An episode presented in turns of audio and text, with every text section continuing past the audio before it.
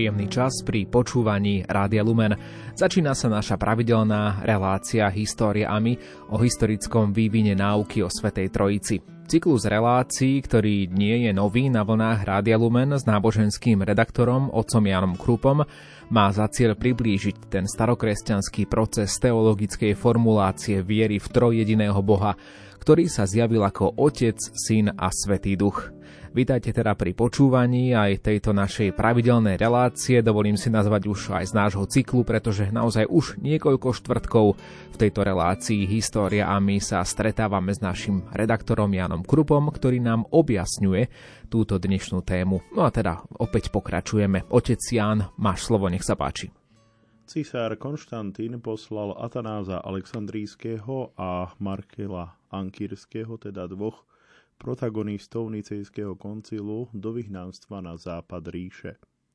Urobil tak aj v prípade niekoľkých ďalších biskupov.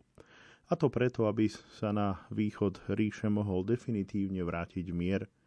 V roku 337 však cisár Konštantín zomiera.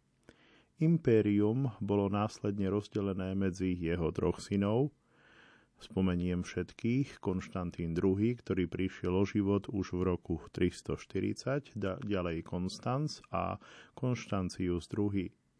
Vzťah bratov bol určovaný v skutočnosti viac rivalitou než svornosťou. Konštantín sídlil v Trevíri a s odvolaním sa na vôľu zosnulého cisára Konštantína Veľkého dovolil vyhnaným biskupom, aby sa vrátili na svoje stolce – jeho mladší brat Konštancius, ktorý vládol na východe, to prijal len s nevôľou, pretože sa obával o mier vo svojej časti ríše. Keď v Alexandrii a Ankýre skutočne prepukli nepokoje, Atanáza a Markela už v roku 339 znovu vyhnali z ich biskupských stolcov. Na svojom úteku obaja nezávisle od seba došli do Ríma a tam požiadali o pomoc pápeža Juliusa. Bez problémov nadviazal rímsky biskup spoločenstvo s Atanázom. Ťažšie to však bolo v prípade Markela. Totiž Markel bol odsúdený za svoju teológiu a preto musel najskôr dokázať svoju pravovernosť, ortodoxiu, písomným význaním viery. Ankyrský biskup postupoval múdro. Najskôr obvinil svojich protivníkov – Obvinil ich alebo vytkol im, že neuznávajú pána Ježiša Krista za Božieho vlastného a pravého loga, ale za iného loga, ktorý vznikol skrze Boha.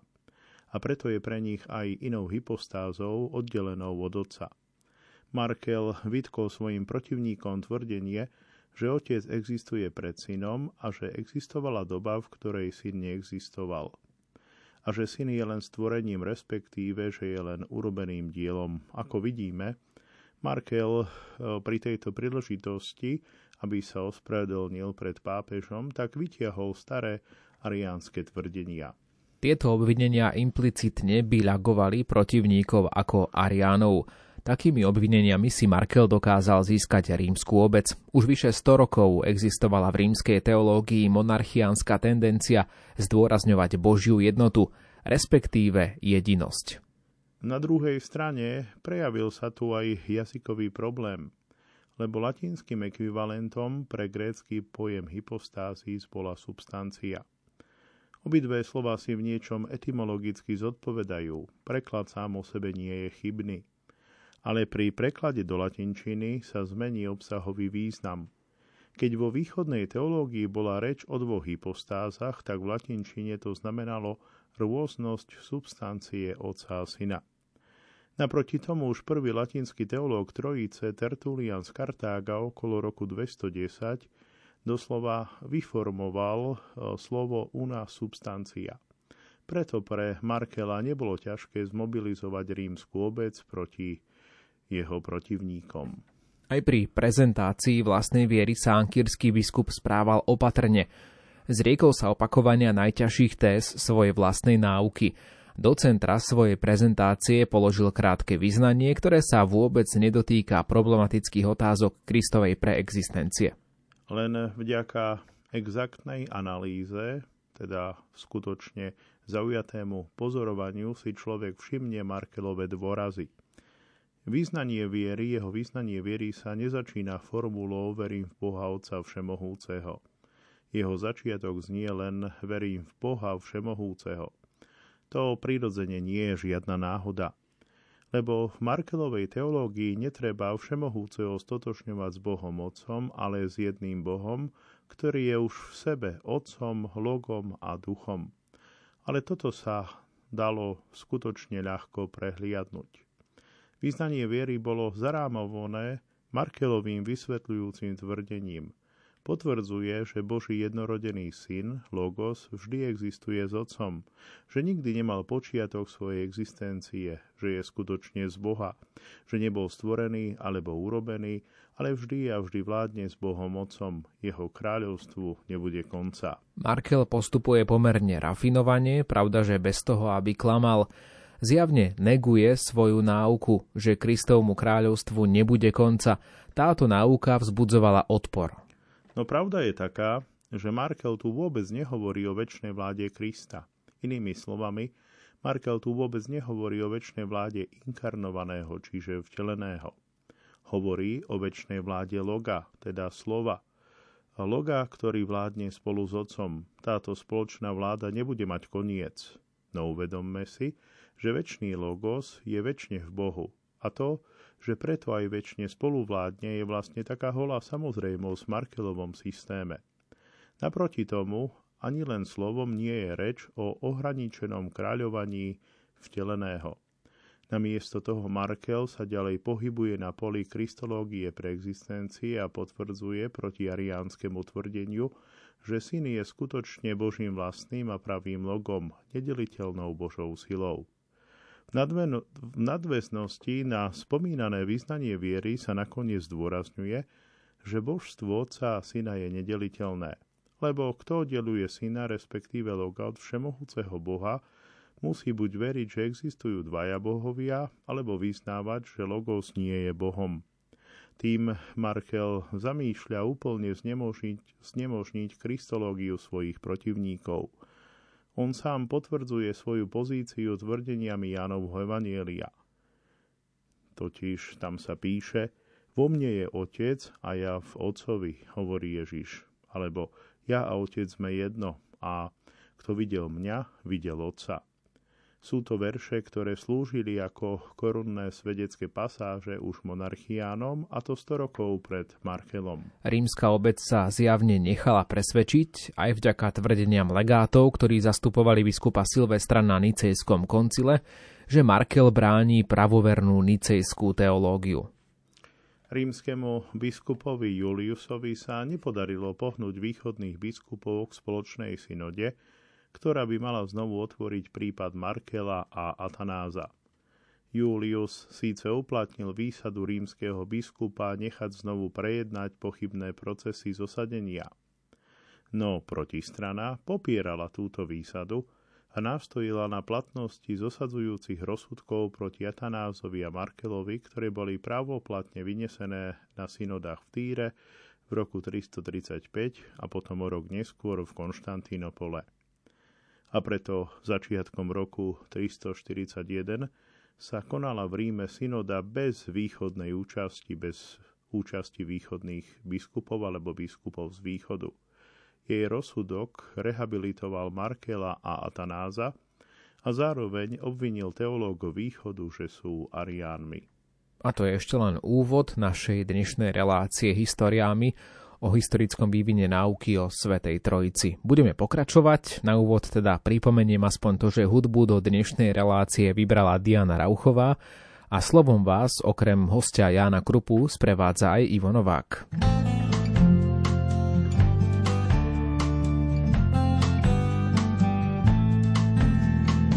Ja, v ktorom prebývaš ako Duch Svetý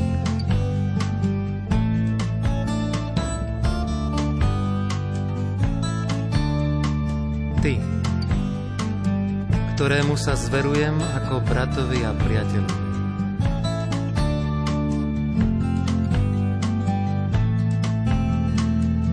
Ty, ktorý si ma svojou smrťou a zmrtvých staním spasil a vykúpil. Ty, jediná brána k nebeskému Otcovi. On, ktorý všetko stvoril a ustanovil od počiatku až doteraz. Až na veky vekov.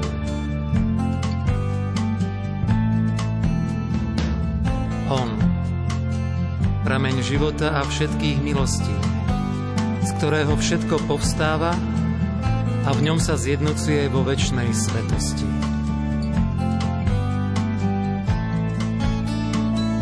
Ja, ty, on. A predsa jediný. Môj Boh a Pán.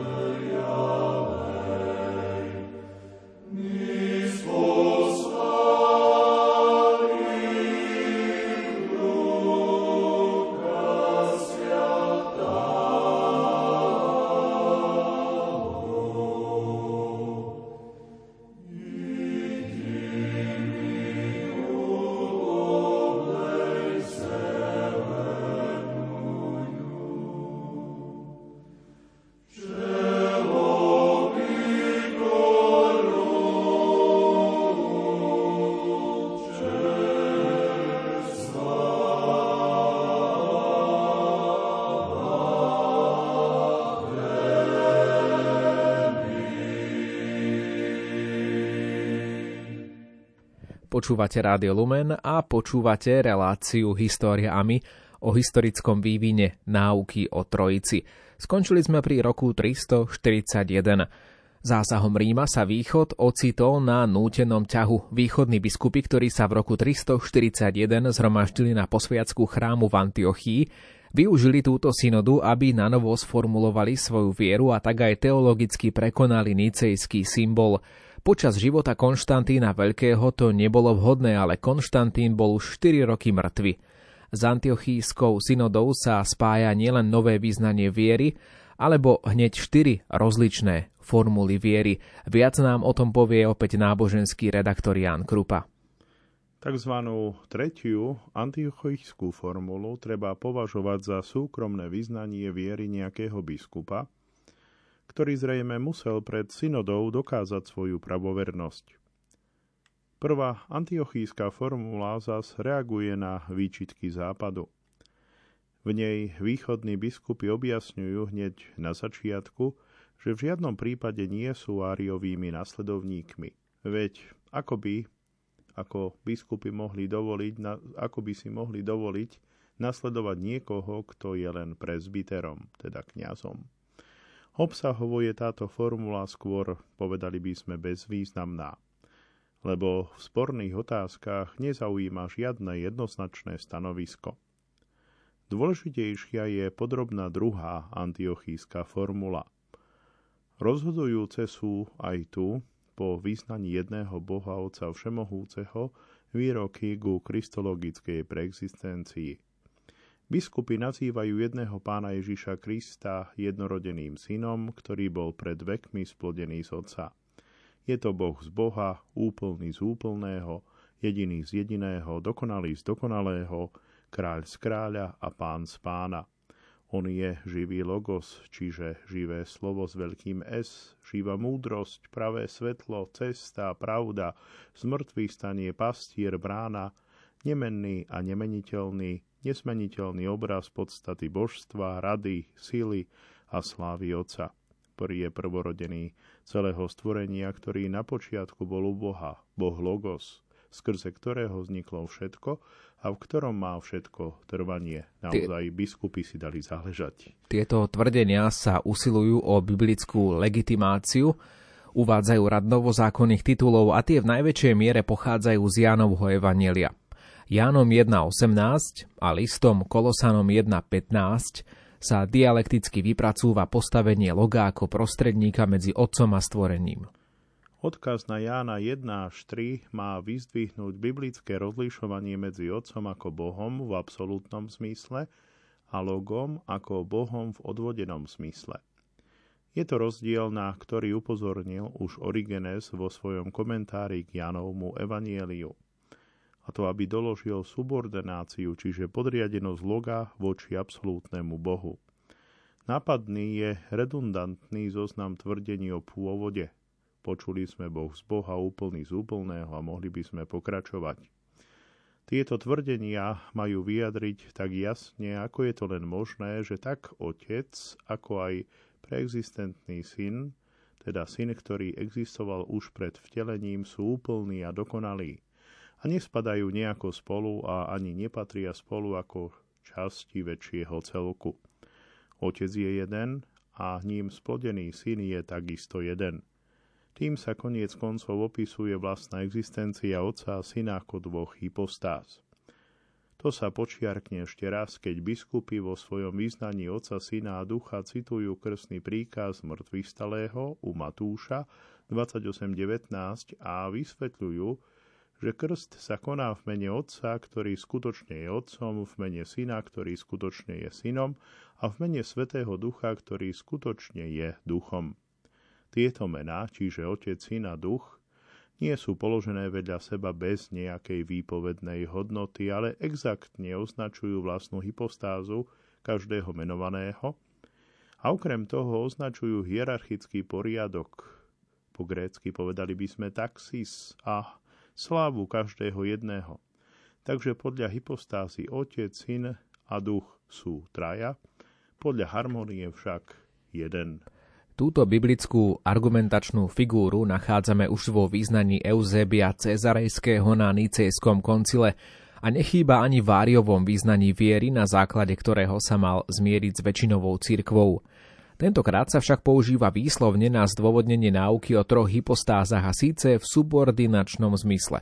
Podľa tejto argumentácie poradie Otec, Syn, Duch u Matúša 28.19 nie je ľubovoľné, ale vypovedá, že hypostáze otca prináleží vyššie postavenie a väčšia sláva než hypostáze syna. Na druhej strane hypostáze Svetého Ducha je postavením a slávou ešte nižšia ako synová hypostáza. Biskupy neopomenuli spomenúť jednotu troch hypostáz, aby urobili tak, aby neponúkli priestor na útok. A tak poukážu na ich harmóniu – tým v podstate len zopakujú Origenovú pozíciu, ktorú Origenes vypracoval už pred 100 rokmi. Na tejto formulácii sa ukazuje, že východná teológia ešte ani v roku 341 neprekonala svoj tradičný deficit, teda východní teológovia stále ešte nemali primerané teologické vyjadrenie jednoty Otca, Syna a Ducha. Urobíme si opäť prestávku a v téme budeme o chvíľu pokračovať.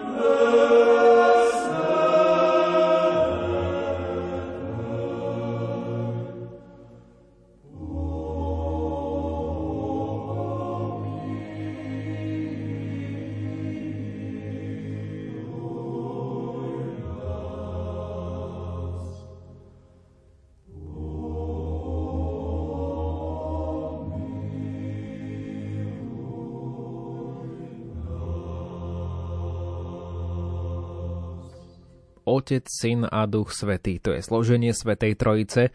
Už pred chvíľou sme načali určité vzťahy v rámci historického vývinu náuky o Svetej Trojici a boli sme v roku 341. No a teraz pokračujeme.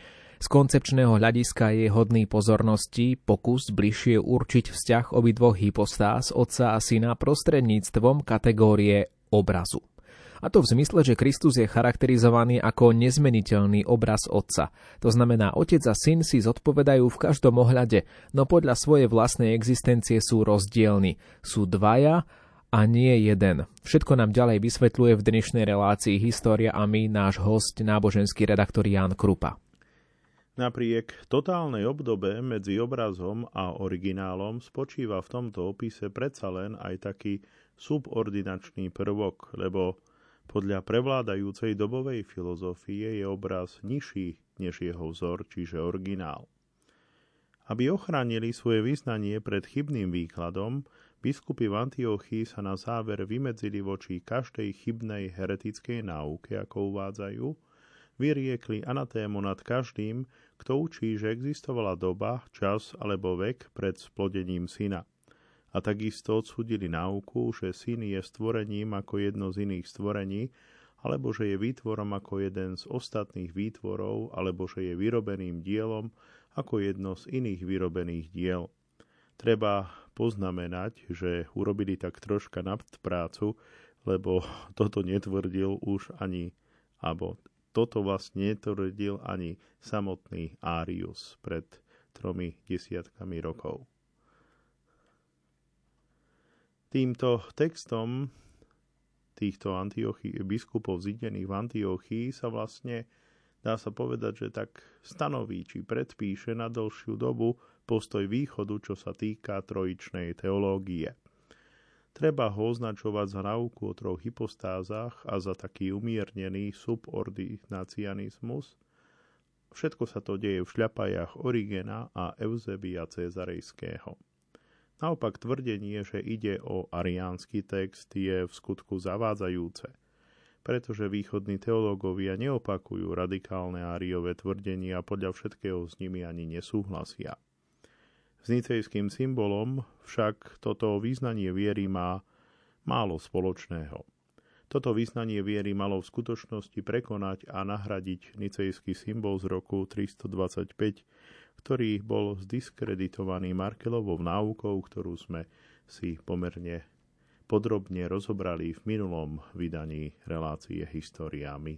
A nakoniec tu máme tzv. štvrtú antiochískú formulu – tá v skutočnosti vznikla až o niekoľko mesiacov po posviacke chrámu. Bola zamýšľaná ako základ pre teologické zjednotenie východu a západu a bola zverená malej biskupskej delegácii, ktorá sa mala obrátiť priamo na Konstanca, cisára západu. No delegácia ho nestretla v cisárskej rezidencii v Trevíri. Toto vyznanie viery bolo koncipované ako kompromisný text, lebo obišlo náuku o troch hypostázach ako aj východnú teológiu obrazu, aby nedávalo novú príležitosť k sporu. Pozitívne tvrdenia sú tu formulované doslova opatrne, lebo v jednom bode je text, len v jednom bode je text zretelný. Kráľovská vláda alebo kráľovské panovanie z mŕtvych stalého a vyvýšeného Krista sa opisuje ako neprestajné bude trvať na veky, lebo vyvýšený zásadne po otcovej pravici nie len v tomto veku, ale aj v budúcom. Tak skryte alebo implicitne sa to útočí na Markela Ankirského. Na vyváženie však tento text na konci odsúdi arianizmus v podobe tvrdenia, že syn je z ničoho alebo z inej hypostázy na miesto z Boha a že existovala doba alebo vek, v ktorých neexistoval syn. Tým je jasná tendencia tohto kompromisného textu. Návrh východu smeroval k vylúčeniu extrémnych pozícií. Na jednej strane Áriovej náuky, na druhej strane Markelovho učenia. V ostatnom sa chceli východní biskupy ukázať taký zmierlivý. No ich pokus zostal úplne neúčinný. Situácia sa zdala byť mŕtva. Východ a západ boli nielen cirkevno politicky nejednotní, ale aj teologicky rozštiepený a neschopný vlastnými silami dospieť k zjednoteniu.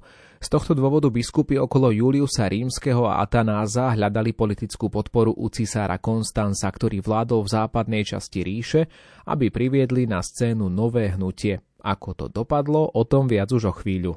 rok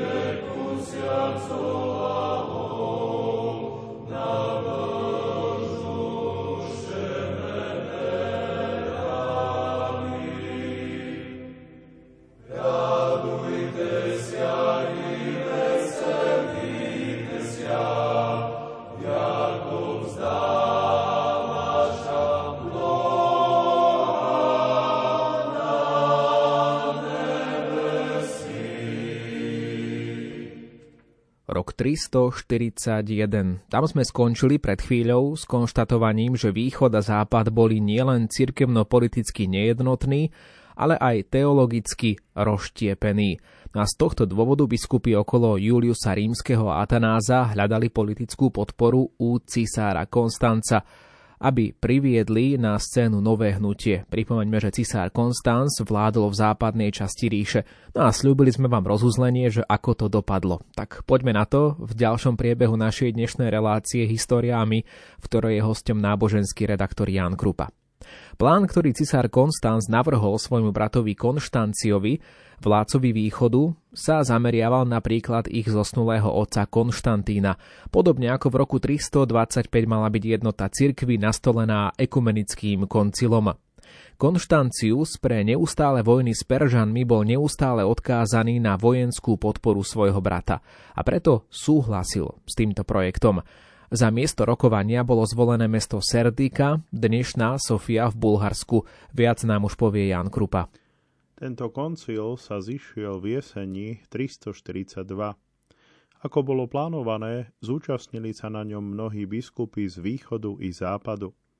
Medzi západnými biskupmi nechýbal Osius Kordobsky, ktorý sa zúčastnil už na Nicejskom koncile v roku 325. Spolu so zástupcami západu pricestovali vyhnaní biskupy Atanás a Markel. Rímsky pápež Julius neprišiel. Takže nasledoval príklad svojho predchodcu, čiže do Serdiky poslal legátov. Na základe predpokladov toto biskupské zhromaždenie, ako bolo plánované, sa mohlo stať ríšským koncilom. Tento zámer však stroskotal už na začiatku. Biskupy z východu sa zdráhali zúčastňovať na spoločných zasadaniach, ak by Markel Ankirský a Atanás Aleksandrísky boli prítomní. Z pohľadu východu obaja spomenutí boli riadne odsúdení a zosadení a preto podľa týchto biskupov nemali žiadne právo radiť sa na koncile o záležitostiach cirkvy. Naproti tomu západní biskupy sa odvolávali na rehabilitáciu oboch biskupských kolegov rímskou synodou z roku 341 a iniciatívy, aby boli ešte raz objasnené obvinenia proti Atanázovi, aj tie vlastne stroskotali. Keď potom dorazila správa, že cisár Konštancius vybojoval na východe víťazstvo nad Peržanmi a preto už nemal zviazené ruky, biskupy jeho vládneho územia sa odvážili opustiť koncil. Ešte predtým však napísali text kvôli zdôvodneniu svojho postupu. V sporných otázkach viery sa odvolávali na štvrtú antiochískú formulu, ktorá už rok predtým mala slúžiť ako základ zjednotenia. Východní biskupy ešte raz odsúdili extrémne pozície, čiže odsúdili náuku, že existujú traja bohovia, respektíve, že Kristus nie je Boh. Že pred vekmi ani Kristus, ani Boží syn neexistovali, respektíve, že jeden a ten istý je zároveň Otec, Syn a Svetý Duch – že syn je nesplodený, respektíve otec nesplodil syna skrze rozhodnutia vôľu. Tieto anatémy, tieto kliatby mali odraziť podozrenie z triteizmu, teda a navyše mali odmietnúť Markelovú svojráznu koncepciu monoteizmu, podľa ktorej splodenie syna netreba chápať vnútro trojične, ale vzťahovať ho až na jeho pôsobenie na vonok, teda čo sa týka sveta. Biskupy východu uverili, že tým dostatočne zabezpečili svoju teologickú koncepciu a následne odcestovali. Zhromaždenie západných biskupov zasadalo v Serdike ďalej Stanovili si dve úlohy. Na jednej strane bolo potrebné právne zaistiť rehabilitáciu Atanáza a ďalších zosadených biskupov. Toto sa zväčšnilo v slávnom serdickom treťom kánone, ktorým bol rímsky biskup uznaný za apelačnú inštanciu v sporných cirkevných otázkach. Na druhej strane aj biskupy západu chceli záväzne vyjadriť svoju vieru a zverejniť ju v encyklike. Tento okružný list je namierený najskôr proti tým, ktorí Krista síce uznávajú za Boha, ale nie za pravého Boha, nepovažujú ho ani za pravého syna, pretože jeho spodenie vykladajú ako vznikanie a pripisujú mu počiatok pred všetkým časom. Tým je vlastne odsúdená nielen pôvodná áriová náuka, ale takisto pozícia východnej väčšinovej teológie, ktorá sa znova zriekla jednoznačných nicejských objasnení pravému božstvu syna, k jeho splodeniu z podstaty Otca a k tej istej podstate Otca a syna. Ďalej sa kritizuje názor, že hypostázy Otca, Syna a Svetého Ducha sú rôzne a oddelené. Naproti tomu biskupy učia, existuje len jedna hypostáza Otca, Syna a Svetého Ducha, ktorú heretici zo svojej strany nazývajú aj úzia, čiže podstata. A keď sa napríklad pýtajú, kto alebo čo je hypostáza syna, tak je to zjavne tá istá hypostáza jediného otca. Zároveň hovoríme, že otec nikdy nebol bez syna a syn bez otca. Celkom nesmyselné je podľa biskupov hovoriť, že otec kedysi nebol otcom. Svedectvo samotného syna v Janovom evanieliu predsa znie, ja som v otcovi a otec je vo mne a ja a otec sme jedno.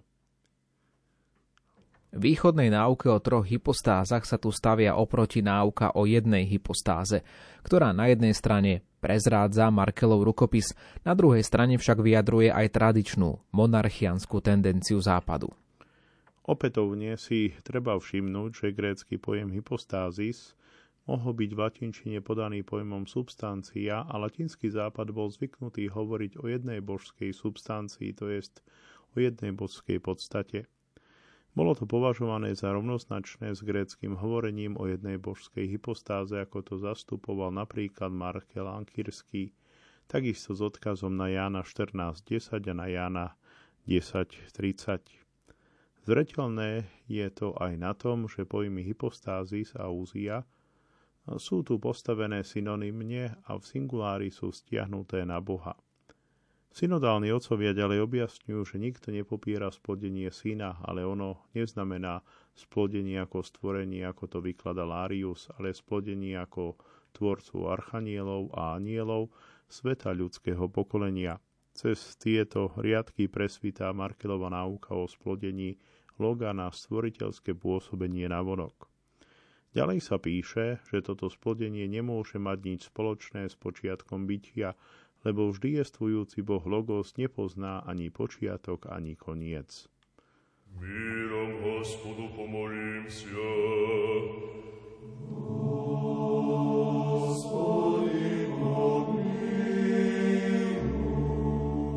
Osviešni míry spasení duš našich, Господу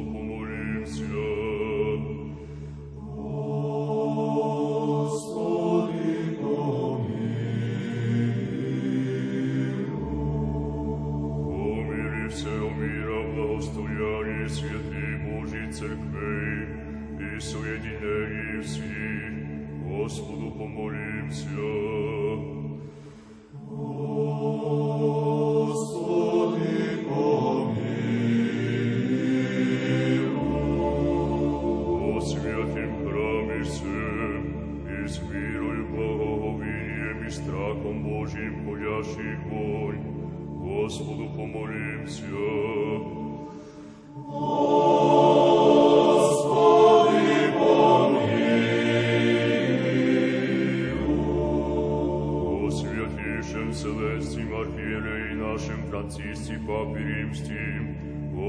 помолим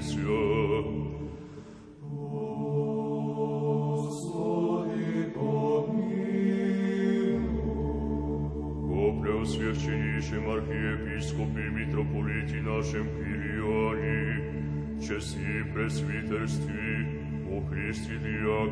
i o всем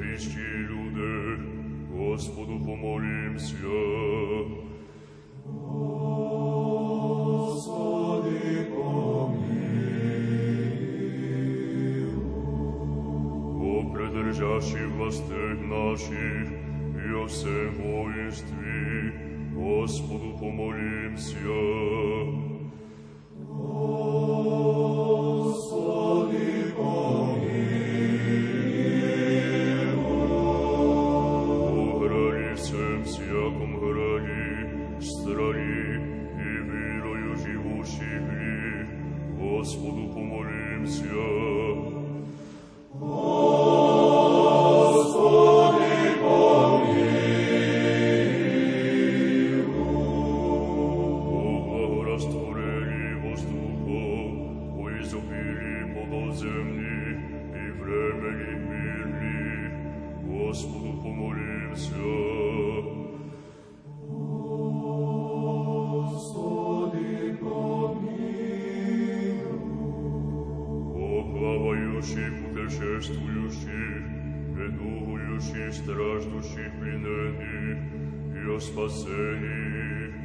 Господу помолимся.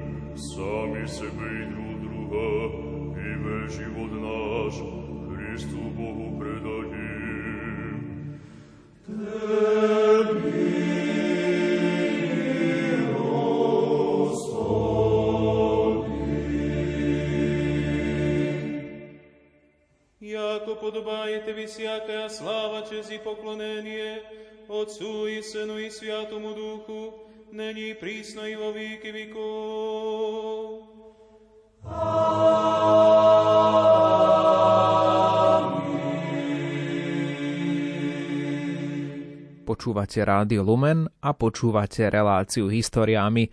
V nasledujúcom texte sa západní biskupy usilujú brániť pred výčitkou modalistického sabelianizmu – a citujem, my nehovoríme, že otec je synom a ani to, že syn je otcom, ale otec je otcom a syn je synom otca. Vyznávame, že syn je silou otca. Vyznávame Boží logos Otca, popri ktorom neexistuje ďalší, a tohto loga ako pravého Boha, múdrosť a silu. Učíme o ňom ako o pravom synovi. Viac nám to vysvetlí náboženský redaktor Rádia Lumen Jan Krupa. Máme tu ubezpečenie, že otec a syn nemôžu byť považovaní za totožných. Toto ubezpečenie znie málo presvedčivo, pretože biskupy odmietli vlastnú hypostatickú existenciu obidvoch.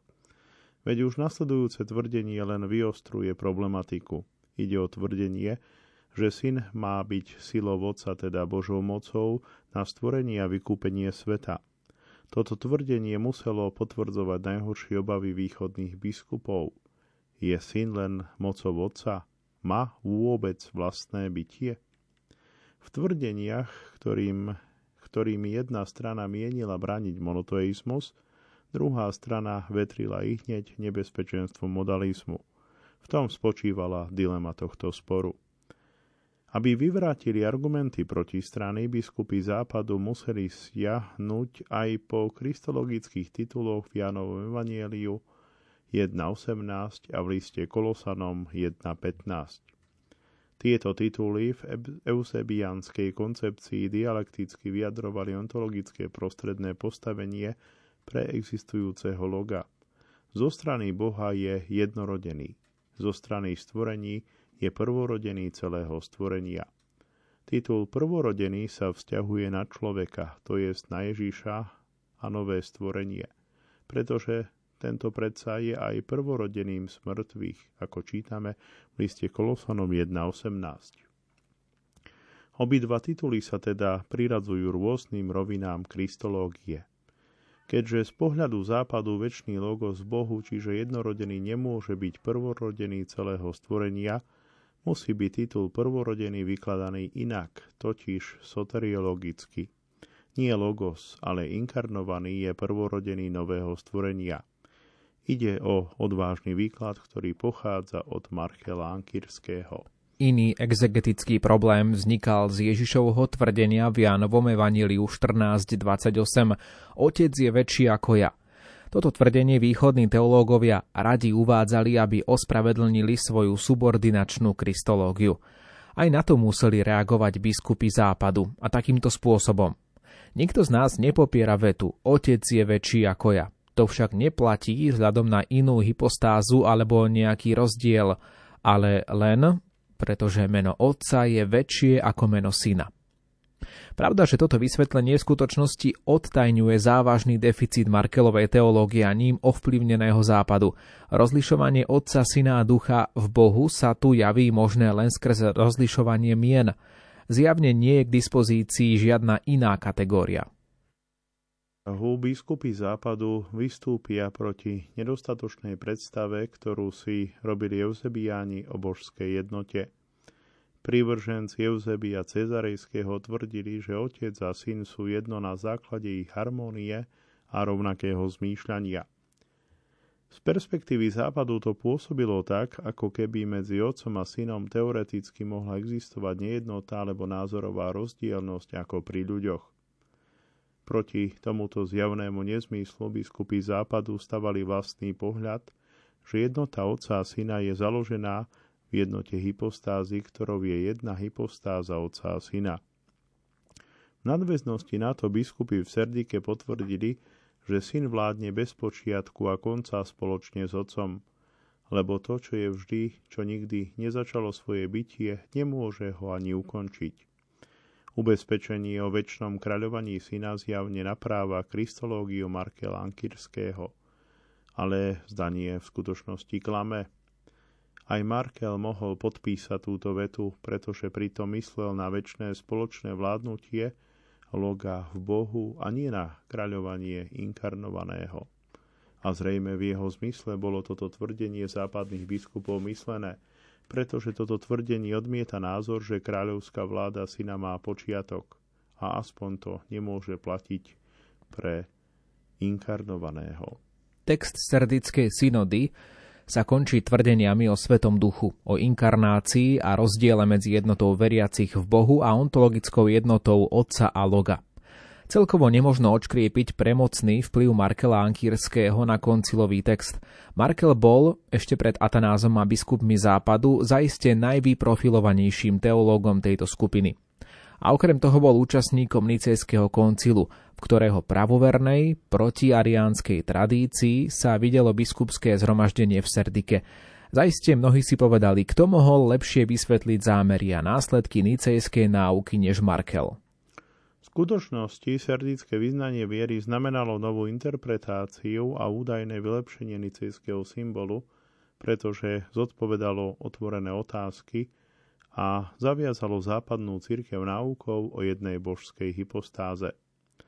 Pretože závery Serdického koncilu boli ďalej šírené v západných provinciách ríše a podpísali ich mnohí biskupy, treba vychádzať z toho, že väčšina cirkví západu spoznala nicejskú vieru až skrze interpretáciu v serdíckom vyznaní viery a dlhú dobu stotožňovala nicejskú vieru s náukou o jednej hypostáze. Dejinách dogiem sa táto náuka označuje ako staronicejská pozícia, aby sa takto naznačilo, že neskôr bola ďalej rozvíjaná a pozmeňovaná. Skutočná výbušná sila tohto hodnotenia spočíva v poznaní, že v tej dobe, v roku 342, žiadna zo strán v spore ešte nedosiahla teologický stav, ktorý sa mal o niekoľko desaťročí neskôr stať záväznou tradíciou cirkvy. Neplatí tu staré klíše, že dejiny dogiem sa vyčerpávajú v bránení odovzdanej pravdy oproti alebo proti novovzniknutým herézam. Prvky pravdy možno nájsť na obidvoch stranách, zámery obidvoch strán sú pochopiteľné. Tu dôsledné trvanie na božskej jednote a pravom božstve vykupiteľa, tam zas zdôrazňovanie reálnej skutočnosti Otca, Syna a Ducha, ktorú neslobodno takto nejako nominalisticky krátiť. Riešenie problému nebolo ešte v dohľadne, ešte len muselo byť nájdené a doslova tvrdo vyhádané. V Serdike sa to v skutočnosti nepodarilo. No problémy, ktoré svojho času neboli skutočne vydiskutované na Nicejskom koncile, ležali teraz otvorene na stole. Ako treba chápať jednotu a trojicu v Bohu? Existuje len jedna božská hypostáza, ako učil Západ, alebo existujú tri hypostázy, ako to učil Východ. V čom spočíva rozlišovanie Otca, Syna a Ducha? Toto ukázať bolo problémom Západu. Ako možno ukázať jednotu troch hypostáz? Tu mal problém dodať presvedčivú odpoveď Východ. Tým bol nielen pomenovaný problém, ale na oboch stranách bolo zostrené povedomie o probléme. V nasledujúcich rokoch chodili delegácie biskupov sem a tam, aby sondovali situáciu v tej druhej časti ríše. Vyskytli sa menšie pohyby, pretože biskupy východu videli, že západ mal problémy s rečou o troch hypostázach. Pokúšali sa vyjadriť rovnaké učenie v iných pojmoch a opísať Otca, Syna a Ducha ako tri osoby alebo nápomocne ako tri veci v zmysle entít. Takto tzv. ektézis makrostichos, čiže v dlhoriadkovom význaní viery, z roku 344. Chceli sa tým vyhnúť zdaniu, že hovoria o troch rozličných bohoch. Naopak, biskupy západu si uvedomili, že sa ocitli v podozrení zo sabelianizmu. Aby zahnali toto podozrenie, zišli sa v rokoch 345 a 347 v Miláne aby odsudili Markelovho žiaka, bývalého diakona Fotína, ktorý sa medzi tým alebo medzičasom stal biskupom meste Sirmium na Sáve a, zastával ešte radikálnejšie tézy než jeho učiteľ. V istom zmysle tento Fotín predstavoval obeď, ktorá mala odbremeniť západnú pozíciu bez toho, aby ju súčasne skompromitovala. Všetky tieto gestá nepomohli veľa. Konanie sa preto presunulo znovu z teologickej do politickej roviny. No a v dnešnej relácii História a my už nestihneme asi viac povedať, ale predsa ešte aspoň malý záver dodáme. Pod tlakom západného cisára Konstanca, ktorý dokonca pohrozil vojnou Konštancius, vládca na východe ríše, musel v roku 345 prejaviť ochotu vyzvať Atanáza a ďalších biskupov na návrat na svoje biskupské stolce. Na tejto ceste sa Atanás v roku 346 stretol v sírskej Antiochii s Konštanciom a usiloval sa dosiahnuť od neho plnú rehabilitáciu. Až tak sa však cisár nechcel nechať ponížiť. V povolaní zosadeného biskupa späť videl akt milosti, ktorý samozrejme mohol byť aj odvolaný. Atanás v priebehu krátkeho času mal znovu v Egypte všetko v rukách a dokonca našiel nových spojencov napríklad v Palestíne. Konštancius mu však neodpustil to, že poštval proti nemu Konstansa a že si vynútil návrat do Alexandrie. Ako sme sa rozprávali s náboženským redaktorom Janom Krupom, ešte niekoľko relácií nás čaká, aby sme završili náš cyklus o historickom vývine náuky o Svetej Trojici. Ak chcete pokračovať spolu s nami, naláte si reláciu historiami opäť počas 3. štvrtka v mesiaci apríl, keď sa stretneme najbližšie na vlnách Rádia Lumen v zložení ako hostia autor úvah v dnešnej relácii náboženský redaktor Ján Krupa, od mikrofónu Ivo Novák a takisto aj hudba Diany Rauchovej.